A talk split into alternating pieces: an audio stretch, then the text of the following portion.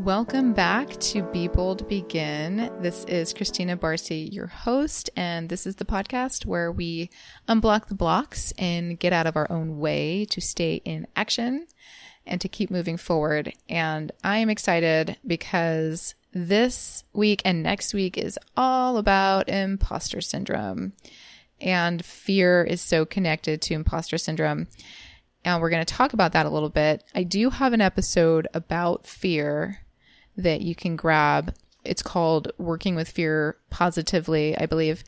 And that exercise I suggest doing before you do the one we're about to do today. And then they kind of flow together really nicely.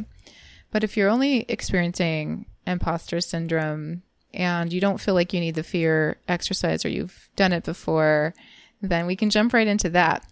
So, just a couple things to know imposter syndrome is when we feel like we don't belong or we haven't earned what we've done, meaning we did the work, but we don't feel like we deserve the title or the the accolades or the acknowledgement. We walk into a room with our colleagues and we feel like we're the imposter there, like we don't belong. And that is something that happens to all of us at many stages of the process. It's very normal. And it happens when we are doing something new a lot of the time. That's when it happens. When we are trying to do more, when we're trying to up level or add skills or do something quickly, meaning you're you're excelling and expanding fast. So it doesn't feel like you deserve it yet. That can happen. These are all very common symptoms and realities that we feel sometimes, especially if you are creative and or just creating in your life. And that can be as an entrepreneur that can be as a podcaster. Sometimes we especially as podcasters we do other things in our lives and then suddenly now we're supposed to be this expert interviewer or we feel like we're supposed to be perfect at it. And th- there's, of course, people who went to journalism school and they're going to be doing it better than I am. And I don't really know how to get started. And I'm just winging it. It's that kind of stuff. But the reality is, is that you have something to say. It's part of the process. You've got to just get started and walk through these feelings and get comfortable with working with the fear that is at the foundation of these symptoms like imposter syndrome, and comparison is tied very closely to this as well. I'm going to talk about that just a little bit. Comparison is when we, again, let's say we walk into that room with our colleagues in the thing that we're doing, and we have our imposter syndrome happening. We feel like we don't belong there. And we look at someone who is doing what we're doing and going, oh, wow, like that person has done so much more this year and they're doing it better than I am. And they're doing better projects or they have better connections than I do, or they probably have it all together. And I don't, I don't know how I'm ever going to catch up. And I should just go home. Never mind. And then you walk back out the door. it's like those, those kinds of feelings.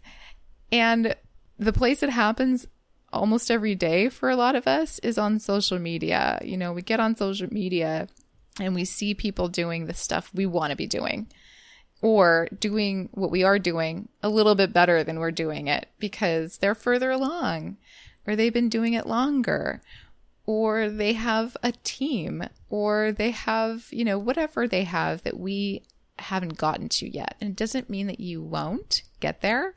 It just means that they are at a different part of their path than you are. It would not be fair for them to compare themselves to their day five, let's say, to where they are now. That's an unfair comparison. No one would ever do that. But we do it across the way so quickly and easily. You know, let's say I'm on day five and I'm looking over at this person who's on day 105 and going, why aren't I doing it like that? Well, because I'm on day five. Doesn't make sense. You can't skip ahead in a process, in a life learning process as well, or in any type of skill. You kind of need to walk the path and digest it in a way that's going to work for you over time. So it's not kind. We're being unkind to ourselves when we fall into that comparison trap. And there's all, we should do another episode on just comparison, which I think I've done one before, but we should do another one. But uh, back to imposter syndrome. So I do have an exercise for you, and uh, we're going to go through that right now. But before I do, I just want to say I'm also having a really rich conversation next week with a friend of mine. His name is Greg, and he is a television writer. And from my vantage point, he looks like a wild success. He's traveled the world. He's been on shows that I've watched, meaning worked on those crews and just did some amazing things that him and I used to sit around the cafe and dream about our future of what we want for ourselves and how are we ever going to get there. And it's just been amazing to watch him do that, but yet he still has imposter syndrome and it's it's crazy. But it's not. That's the point. It's not crazy. It just makes us feel like it is. That's coming up next week. I highly recommend listening to that conversation. It's it's a really honest one and really fun too because he's a very good friend.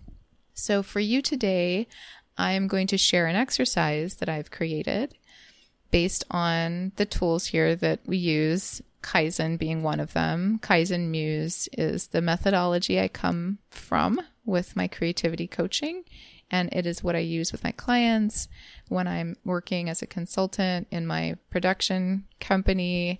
And I also use it when I do talks. Actually, I'm doing a presentation well, today, because this release is on the same day that I'm doing my presentation. So, depending on when you're listening to this, it the release of this episode is the same day I'll be presenting on imposter syndrome. So, we have these exercises designed for you now so that you can print them out if you want or do them directly onto your computer and we're going to send them to you. So make sure that you that you do that, you get that from us now or every time we have an episode like this where we talk about an exercise. Okay, so let's get to the exercise. So, the first thing we're going to do is what I call it's called acting as if. It's an acting as if technique. The way it works is you pretend you are exactly who you want to be by focusing on the feelings you expect to feel when you are who you want to be or how you want to feel when you have the things you're hoping to have. And if you have already downloaded this exercise, you can follow along with this episode and do it at the same time. Then you don't have to read everything and you can just listen to my voice. So, step one close your eyes and take a few deep breaths. Now, imagine your future self who has accomplished what you would like to accomplish or the future you that has attained the things you want to attain. Next, I want you to take it a little further. How do you think you'll feel, or how do you want to feel, as you have accomplished what you want, or are the person you're trying to become? How are you going to feel? Are you confident? Are you more fulfilled? Do you finally know what happy feels like? Are you feeling inspired and free? Is there a sense of freedom? Are you more present and grounded? Do you feel more beautiful?